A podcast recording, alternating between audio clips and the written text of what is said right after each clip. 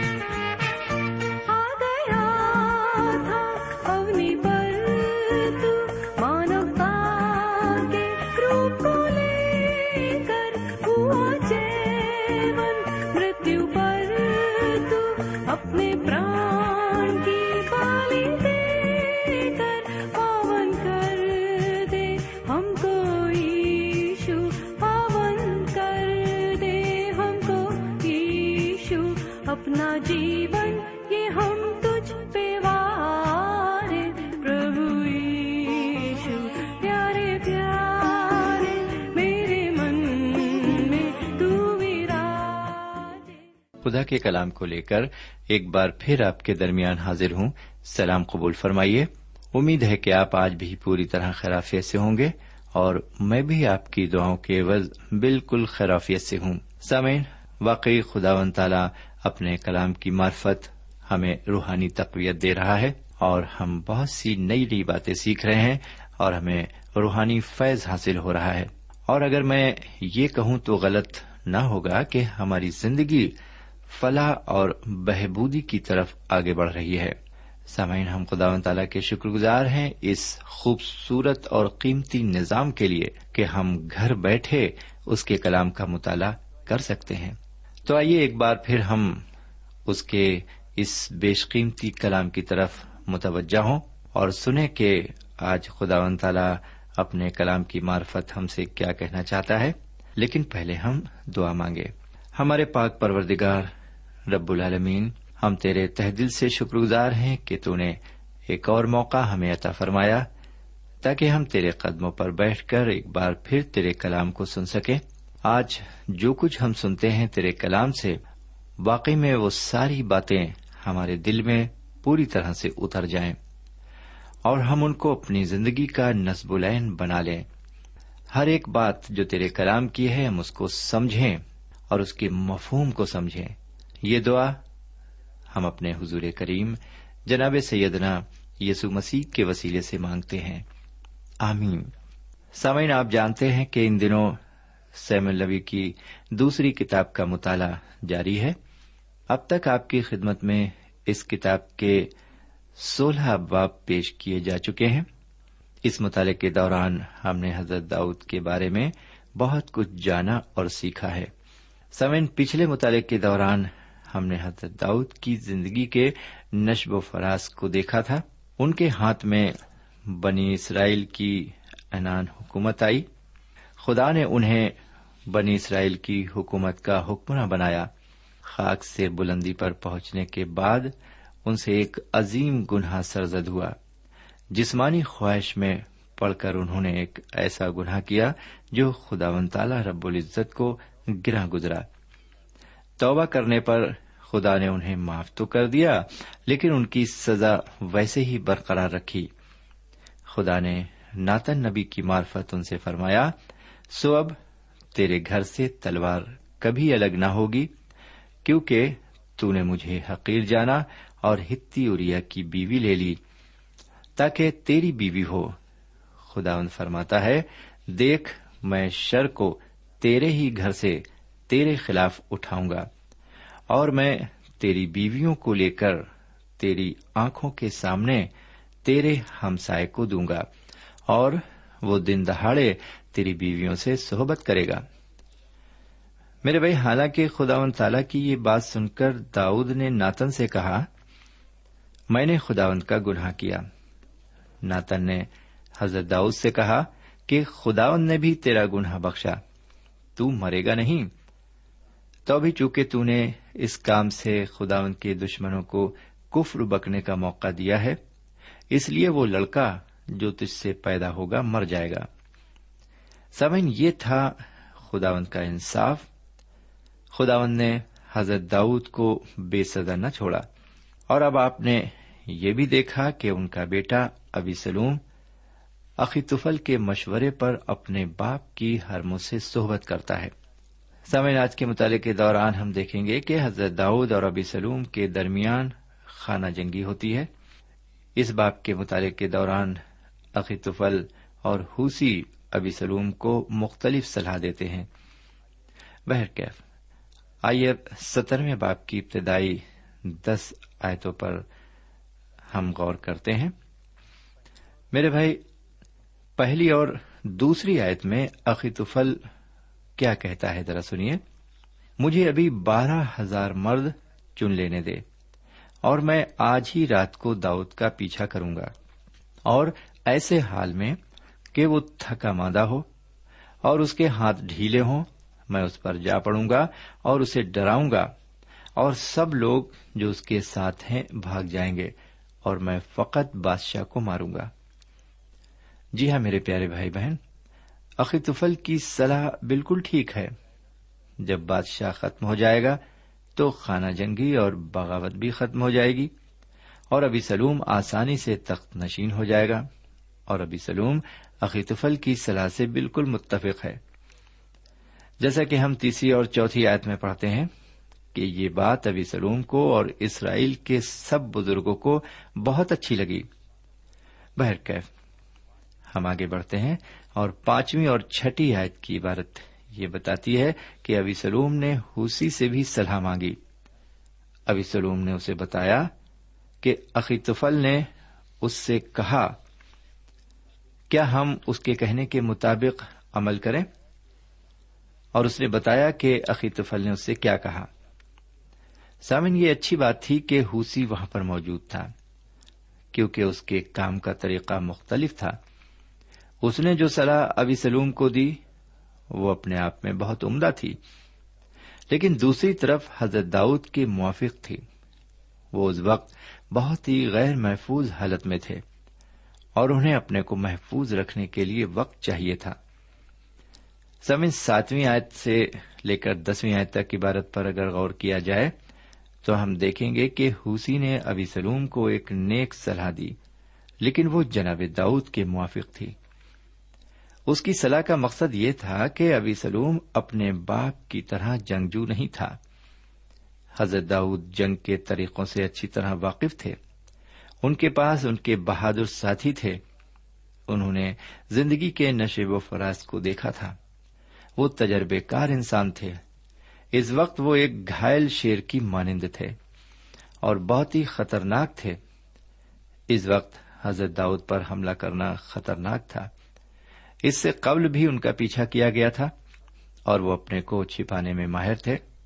وہ جانتے تھے کہ اپنے کو کہاں اور کس طرح چھپایا جائے، کیونکہ اگر آپ جنگ میں کسی کا پیچھا کریں اور آپ اسے نہ پکڑ پائیں تو فوج میں یہ افواہ پھیل جائے گی کہ آپ جنگ ہار گئے ہیں، اور پھر جو لوگ عارضی طور سے جنگ میں آپ کے ساتھ ہوں گے وہ اپنے آپ کو الگ کر لیں گے۔ اس طرح سے حوسی نے سمجھانے کی کوشش کی کہ اخیتوفل کی صلاح میں خامیاں ہیں، اس نے غلط صلاح دی ہے۔ بہرکیف مطالعے میں آگے بڑھتے ہوئے اب میں آپ کی خدمت میں گیارہویں آیت سے لے کر بائیسویں آیت تک عبارت کو رکھتا ہوں۔ اب میں آپ کے سامنے گیارہویں اور بارہویں آیت کو رکھتا ہوں، دیکھتے ہیں کہ حوسی کیا صلاح ابی سلوم کو دیتا ہے۔ یہاں لکھا ہوا ہے، میں یہ صلاح دیتا ہوں کہ دان سے بیرسوا تک کے سب اسرائیلی سمندر کے کنارے کی ریت کی طرح تیرے پاس کثرت سے اکٹھے کیے جائیں اور تو آپ ہی لڑائی پر جائے۔ حوسی نے ایسا اس لیے کہا کیونکہ اس نے ابی سلوم سے کہا کہ تیرا باپ زبردست آدمی ہے اور اس کے ساتھ کے لوگ سورما ہیں۔ اور دوسرا سبب ہمیں بارہویں آیت میں ملتا ہے، لکھا ہوا ہے، یوں ہم کسی نہ کسی جگہ جہاں وہ ملے اس پر جا ہی پڑیں گے اور ہم اس پر ایسے گریں گے جیسے شبنم زمین پر گرتی ہے، پھر نہ تو ہم اسے اور نہ اس کے ساتھ کے سب آدمیوں میں سے کسی کو جیتا چھوڑیں گے۔ حوسی کی یہ صلاح بڑی اچھی تھی لیکن ابی سلوم کے لیے نہیں تھی، یہ جناب داؤد کے لیے فائدہ مند تھی کیونکہ اس سے انہیں وقت ملے گا کہ وہ دیکھ بھال کر سکیں۔ بہرکیف اب ذرا چوبیسویں آیت کو بھی سن لیجیے، لکھا ہوا ہے، تب ابی سلوم اور سب اسرائیلی کہنے لگے کہ یہ مشورت جو ارکی حوسی نے دی ہے اخیتوفل کی مشورت سے اچھی ہے، کیونکہ یہ تو خداون ہی نے ٹھہرا دیا تھا کہ اخیتوفل کی اچھی صلاح باطل ہو جائے تاکہ خداون ابی سلوم پر بلا نازل کرے۔ جی ہاں میرے پیارے بھائی بہن، ابی سلوم اور اس کے صلاح کاروں کو ارکی حوسی کی مشورت پسند آئی۔ ایسا اس لیے ہوا کہ خداوند تعالیٰ کا ہاتھ یہاں پر کام کر رہا تھا۔ بہرحال آگے چل کر ہم دیکھتے ہیں کہ جناب داؤد کو ابی سلوم اور اخیتوفل کے منصوبے سے آگاہ کر دیا جاتا ہے تاکہ وہ یردن کے پار اپنے ساتھیوں کے ساتھ اتر جائیں۔ اگلی چند آیتوں میں ہم دیکھتے ہیں کہ مخبری کس طریقے سے کی گئی۔ جی ہاں، مخبری کس طریقے سے کی گئی۔ جب انہیں خبر ملی تو انہوں نے اس پر عمل کیا، جیسا کہ بائیسویں آیت میں دیکھا جا سکتا ہے۔ تب داؤد اور سب لوگ جو اس کے ساتھ تھے اٹھے اور یردن کے پار گئے، اور صبح کی روشنی تک ان میں سے ایک بھی ایسا نہ تھا جو یردن کے پار نہ ہو گیا ہو۔ سامعین، یہاں یہ آیت بتاتی ہے کہ داؤد اور ان کے ساتھیوں نے خبر سن کر یردن کے پار ہو جاتے ہیں۔ جی ہاں، ان کے ساتھی اور وہ خبر سن کر یردن کے پار ہو جاتے ہیں۔ ادھر جب اخیتوفل نے دیکھا کہ اس کی صلاح کو ابی سلوم نے نہیں مانا تو اسے اپنی بے عزتی محسوس ہوئی، کیونکہ وہ ایک گھمنڈی قسم کا انسان تھا۔ جب اس نے دیکھا کہ اس کی وقت ختم ہو گئی تو وہ اپنے گھر گیا اور وہاں کا بندوبست کرنے کے بعد اس نے خودکشی کر لی۔ جی ہاں میرے عزیز بھائی بہن، اخیتوفل نے اپنے کو پھانسی لگا لی۔ یہ حشر ہوا اخیتوفل کا۔ اب ابی سلوم جناب داؤد کا پیچھا کرتے ہیں کیونکہ اس کے پاس ایک بڑی فوج ہو گئی ہے جس میں اسرائیل کے سارے قبیلے کے لوگ شامل ہیں۔ اب میں چوبیسویں آیت سے لے کر چھبیسویں آیت تک تشریح کو رکھتا ہوں۔ سامعین، یہاں پر تفصیل میں نہ جا کر صرف حضرت داؤد کے بارے میں ہم غور کریں گے کیونکہ وہ مصیبت اور جلاوطنی میں ہیں۔ اگر ان کی زندگی پر ایک بار پھر غور کریں تو آپ دیکھیں گے کہ انہیں کسی نہ کسی طرح اپنی جان بچانے کے لیے بھاگنا پڑا. اس کا سب سے بڑا سبب ان کا اپنا گناہ تھا جو انہوں نے وقتاً فوقتاً کیا. اس وقت وہ بڑی مصیبت میں ہیں کیونکہ انہوں نے بغیر کسی تیاری کے یروشلم کو چھوڑا اور وہاں سے جان بچا کر بھاگے. جو ان کے وفادار تھے انہیں بھی ان کے ساتھ بھاگنا پڑا. آئیے تھوڑا اور آگے بڑھتے ہیں، ستائیسویں آیت سے لے کر انتیسویں آیت تک غور کرتے ہیں. سامعین، اس عبارت میں جب ہم نظر ڈالتے ہیں اس عبارت پر تو ہم دیکھتے ہیں کہ بہت سے لوگوں نے جناب داؤد اور ان کے ساتھیوں کی ہر طرح سے مدد کی، انہیں خوراک اور رسد مہیا کی. وہ جناب داؤد کو اچھی طرح سے جانتے تھے، وہ یہ بھی جانتے تھے کہ وہ ایک عظیم سورما ہیں. اس علاقے کے بادشاہوں کو ابی سلوم پر شاید بالکل اعتماد نہیں تھا کیونکہ وہ جانتے تھے کہ وہ چال باز اور دھوکے باز ہے، اس کے اوپر بھروسہ نہیں کیا جا سکتا تھا.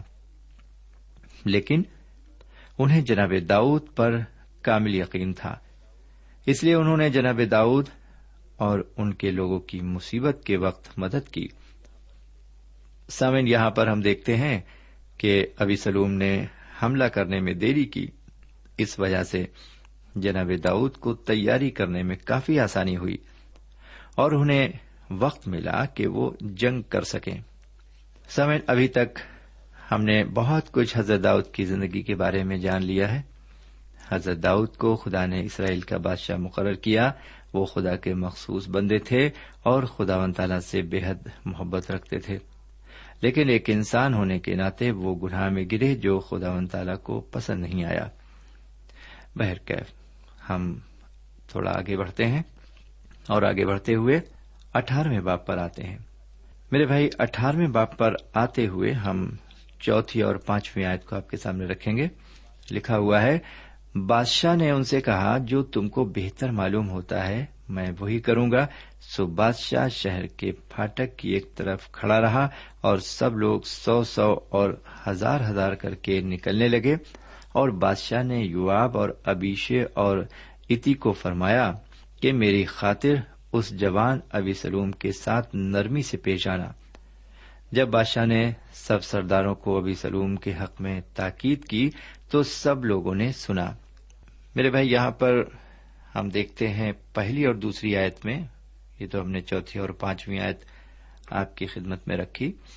ہم شروع میں دیکھتے ہیں اٹھارہویں باب میں، وہاں پر لکھا ہے، اور داؤد نے ان لوگوں کو جو اس کے ساتھ تھے گنا اور ہزاروں کے اور سینکڑوں کے سردار مقرر کیے. اور داؤد نے لوگوں کی ایک تہائی یوآب کے ماتحت اور ایک تہائی یوآب کے بھائی ابیشے بن زوریا کے ماتحت اور ایک تہائی جاتیتی کے ماتحت کر کے ان کو روانہ کیا. اور بادشاہ نے لوگوں سے کہا، میں خود بھی ضرور تمہارے ساتھ چلوں گا. یہاں پر ہم دیکھ رہے ہیں کہ لڑائی تیار ہے، جنگ تیار ہے ابی سلوم سے. اور جو چوتھی اور پانچویں آیت پہ ہم نے پڑھا اس کی تشریح ہم دیکھتے ہیں. ہم دیکھتے ہیں کہ جناب داؤد نے اپنی فوج کو چار حصوں میں تقسیم کر دیا، ایک حصہ اپنے لیے اور تین حصوں کو یوآب، ابیشے اور اتی کے ماتحت کر دیا. انہوں نے ان سے کہا کہ میری خاطر ابی سلوم کے ساتھ نرمی سے پیش آنا. جیسے سب لوگوں نے سنا، میرے بھائی، یہ جملہ یہ ظاہر کرتا ہے کہ جناب داؤد ابی سلوم سے بے حد پیار کرتے ہیں. ان کے اس جملے کو سبھی لوگوں نے سنا. وہ نہیں چاہتے کہ وہ اس خانہ جنگی میں ہلاک ہو. میرا خیال ہے کہ جناب داؤد کی اس ہدایت پر کہ میری خاطر اس جوان ابی سلوم کے ساتھ نرمی سے پیش آنا، یہ سن کر اپنے دل میں ضرور لوگ مسکرائے ہوں گے اور ان میں سے کچھ ناراض بھی ہوئے ہوں گے، چونکہ ابی سلوم کچھ نہ کچھ فساد ہمیشہ کھڑا کرتا تھا. اس لیے کچھ لوگوں نے یہ ضرور سوچا ہوگا کہ کیوں نہ فساد کی جڑ کو ہمیشہ کے لیے ختم کر دیا جائے. بہرکیف داؤد اپنے بیٹے کے لیے فکر مند ہو کر کہتے ہیں، ابی سلوم کے ساتھ نرمی سے پیش آنا. لیکن کیا انہوں نے حکم کی تعمیل کی؟ سمجھ، ساتویں آیت سے لے کر نویں آیت تک عبارت کی بنیاد پر میں صرف اتنا کہنا چاہوں گا کہ یہ ایک گھریلو جنگ تھی جو باپ اور بیٹے کے درمیان لڑی جا رہی تھی. یہ جنگ ہولناک تھی. ایسی ہولناک جنگوں سے دنیا کی تواریخ بھری پڑی ہے. دنیا کا کوئی بھی ملک ایسا نہیں جہاں پر خانہ جنگی نہ ہوئی ہو. انسان اقتدار کے لالچ میں اور اسے حاصل کرنے کے لیے سب کچھ کر گزرتا ہے. بہرکیف جناب داؤد جنگ میں ماہر تھے، ان کے پاس اچھے اور بہادر جنرل تھے، انہیں جنگ کرنے کا سلیقہ اچھی طرح معلوم تھا، جبکہ ابی سلوم نا تجربے کار تھا اور اس کے پاس اچھے اور بہادر جنگی مردوں کی کمی تھی. میرے پیارے بھائی بہن، یہاں پر ہم نے دیکھا کہ بڑی خون ریزی ہوئی اور ابی سلوم کی فوج بھاگی مگر جنگل کا شکار ہوئی. اور اب ہم دیکھیں گے کہ یوآب ابی سلوم کو مار ڈالتا ہے. اب میں آپ کی توجہ نویں آیت سے لے کر گیارہویں آیت تک کھینچنا چاہتا ہوں. ان آیتوں میں ابی سلوم کے ساتھ ایک حادثہ پیش آتا ہے. اس کا سر بلوط کی گھنی ٹہنیوں میں اٹک جاتا ہے اور وہ آسمان اور زمین کے بیچ جھولنے لگتا ہے. جی ہاں میرے بھائی، ابی سلوم زمین اور آسمان کے بیچ میں لٹکا رہ گیا. اور آگے ہم دیکھتے ہیں کہ یوآب کے ایک آدمی نے اسے لٹکتے دیکھا اور یوآب کو جا کر اطلاع دی. یوآب نے اس سے کہا، پھر تو نے اسے مار کیوں نہیں ڈالا؟ کیونکہ میں تجھے چاندی کے دس ٹکڑے اور ایک کمر بند دیتا. بہرکیف آگے بارہویں آیت سے لے کر بائیسویں آیت تک کی عبارت بتاتی ہے کہ وہ شخص یوآب سے کہتا ہے کہ میں بادشاہ کے بیٹے پر کیوں ہاتھ اٹھاتا. وہ شخص بادشاہ کی تاکید کو یاد دلاتا ہے، میرے بیٹے کے ساتھ نرمی سے پیش آنا. یہ سن کر یوآب نے اس شخص سے بحث کرنا مناسب نہیں سمجھا اور اس نے فوراً وہ کام کر ڈالا جو اس نے مناسب سمجھا. سامعین، جب ابی سلوم مر گیا تو یہ بغاوت ختم ہو گئی. اگر دیکھا جائے تو یوآب کو ابی سلوم کو مار ڈالنے کا حق نہیں تھا، کیونکہ بادشاہ نے ہدایت دی تھی کہ اس کے ساتھ نرمی سے پیش آیا جائے. ابی سلوم نے جو مصیبتیں پیدا کی تھیں اس سے یوآب تھک گیا تھا اور اس نے یہ سوچا کہ ابی سلوم کی موت سے بغاوت ختم ہو جائے گی. یوآب یہ بھی نہیں چاہتا تھا کہ اخیماز اس خبر کو بادشاہ کے پاس لے جائے، کیونکہ اسے پوری تفصیل معلوم نہیں تھی. سامعین، ابی سلوم کی موت کے بارے میں جناب داؤد کو کس طرح معلوم ہوا، اس کا ذکر تیئیسویں آیت سے لے کر تینتیسویں آیت تک ملتا ہے. سامعین، اس عبارت میں یہ بتایا گیا ہے کہ حضرت داؤد اپنے بیٹے کے لیے ماتم کرتے ہیں. تیئیسویں اور چوبیسویں آیت میں جو منظر یہاں پیش کیا گیا ہے دل کو چھونے والا ہے. یہاں پر ایک باپ کے دل کی حالت بیان کی گئی ہے. جناب داؤد بے صبری سے پھاٹک میں بیٹھ کر خبر کا انتظار کرتے ہیں. وہ ابی سلوم کے لیے فکر مند ہیں. میرے بھائی، اسی طرح خداوند تعالیٰ بھی میرے اور آپ کے لیے فکر مند رہتا ہے.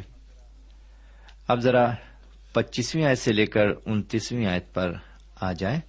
یہاں اس عبارت میں ہم دیکھتے ہیں کہ حضرت داؤد اخیماز سے صرف ایک سوال پوچھتے ہیں، کیا وہ جوان ابی سلوم سلامت ہے؟ میرے بھائی، اس معاملے میں اخیماز کے پاس پوری معلومات نہیں تھی. اسے یہ نہیں معلوم تھا کہ ابی سلوم مر گیا ہے. سامعین، آج بہت سے ایسے مبشر ہیں جو یہ خبر لے کر انسان کے پاس دوڑ رہے ہیں کہ سب ٹھیک ٹھاک ہے، جبکہ سب ٹھیک نہیں ہے. انسان گنہگار ہے، اسے ایک نجات دہندے کی ضرورت ہے. انسان کو یہ جاننے کی ضرورت ہے کہ ابن آدم ہمارے لیے صلیب پر قربان ہوا. انسان کو اثر نو پیدا ہونے کی ضرورت ہے. اخیماز کے پاس وہ پیغام نہیں تھا جو جناب داؤد سننا چاہتے تھے. وہ سننا چاہتے تھے، کیا وہ جوان ابی سلوم سلامت ہے؟ بہرکیف مطالعے میں آگے بڑھتے ہوئے اکتیس اور بتیس آیت پر نظر ڈالیں. لکھا ہوا ہے، پھر وہ کوشی آیا اور کوشی نے کہا، میرے مالک بادشاہ کے لیے خبر ہے، کیونکہ خداوند نے آج کے دن ان سب سے جو تیرے خلاف اٹھے تھے تیرا بدلہ لیا. تب بادشاہ نے کوشی سے پوچھا، کیا وہ جوان ابی سلوم سلامت ہے؟ کوشی نے جواب دیا کہ میرے مالک بادشاہ کے دشمن اور جتنے تجھے ضرر پہنچانے کو تیرے خلاف اٹھیں وہ اسی جوان کی طرح ہو جائیں۔ میرے بھائی، اس عبارت میں جناب داؤد کے دل کی بے چینی جو ابی سلوم کے لیے تھی ظاہر ہوتی ہے۔ کتاب مقدس میں یہ سب سے زیادہ دل شکن حصہ بیان کیا گیا ہے۔ سامعین، آپ کے دل میں یہ سوال رہ رہ کر اٹھ رہا ہوگا کہ جناب داؤد نے اپنی فوج کی خیر وافیت کیوں نہیں پوچھی؟ کیا انہیں اپنے ان جاں باز، بہادر اور وفادار ساتھیوں کی بالکل فکر نہیں تھی؟ سامعین، یہاں ایک طرف ان کے جاں باز ساتھی ہیں اور دوسری طرف ان کا لاڈلا اور بے حد پیارا بیٹا ہے جس کے درمیان جنگ ہو رہی ہے۔ یہاں جناب داؤد کو صرف اپنے بیٹے کی فکر ہے، اور ہم دیکھتے ہیں کہ وہ کوشی سے بڑی بےتابی کے ساتھ دریافت کرتے ہیں کیا وہ جوان ابی سلوم سلامت ہے؟ انہیں جواب ملتا ہے، میرے مالک، بادشاہ کے دشمن اور جتنے تجھے ضرر پہنچانے کو تیرے خلاف اٹھے وہ اسی جوان کی طرح ہو جائیں۔ میرے پیارے بھائی بہن، کتنی حلیمی اور شائستگی کے ساتھ کوشی نے ابی سلوم کے مارے جانے کی خبر دی، اور اسی خبر کے ساتھ جناب داؤد اپنے بیٹے ابی سلوم کے لیے ماتم اور نوحہ کرتے ہیں۔ وہ کہتے ہیں، اے میرے بیٹے اے میرے بیٹے ابی سلوم، کاش میں تیرے بدلے مر جاتا، اے ابی سلوم، اے میرے بیٹے۔ سامن، یہاں پر ہم اس بات کا احساس کرتے ہیں کہ خداوند تعالیٰ نے انہیں ان کے گناہوں کی سزا دی۔ سامعین، ایک اور بات ہے جو میرے اور آپ کے لیے اس سے بھی زیادہ فکر مند ہے، اور وہ ہے ہمارا رب العزت خداوند تعالیٰ، جس نے دنیا کی نجات کے لیے اپنے لخت جگر حضور کریم جناب سیدنا مسیح کو صلیب پر چڑھا دیا۔ کاش کہ خداوند تعالیٰ ان کے ذریعے ہم سب کو برکت دے، آمین۔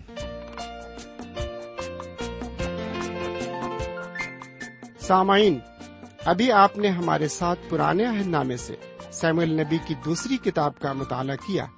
اس مطالعے سے آپ کو روحانی برکتیں ملی ہوں گی۔ ہمیں توقع ہے آپ اپنے نیک جذبات بذریعہ خط ہم تک ضرور پہنچائیں گے۔ ہمیں آپ کے خط کا انتظار رہے گا۔ ہمارا پتہ ہے، پروگرام نور الہی، post box number one five seven five, Sialkot, Pakistan. پتہ ایک بار پھر سن لیں، پروگرام نور الہی، پوسٹ باکس نمبر ایک پانچ سات پانچ، سیال کوٹ، پاکستان۔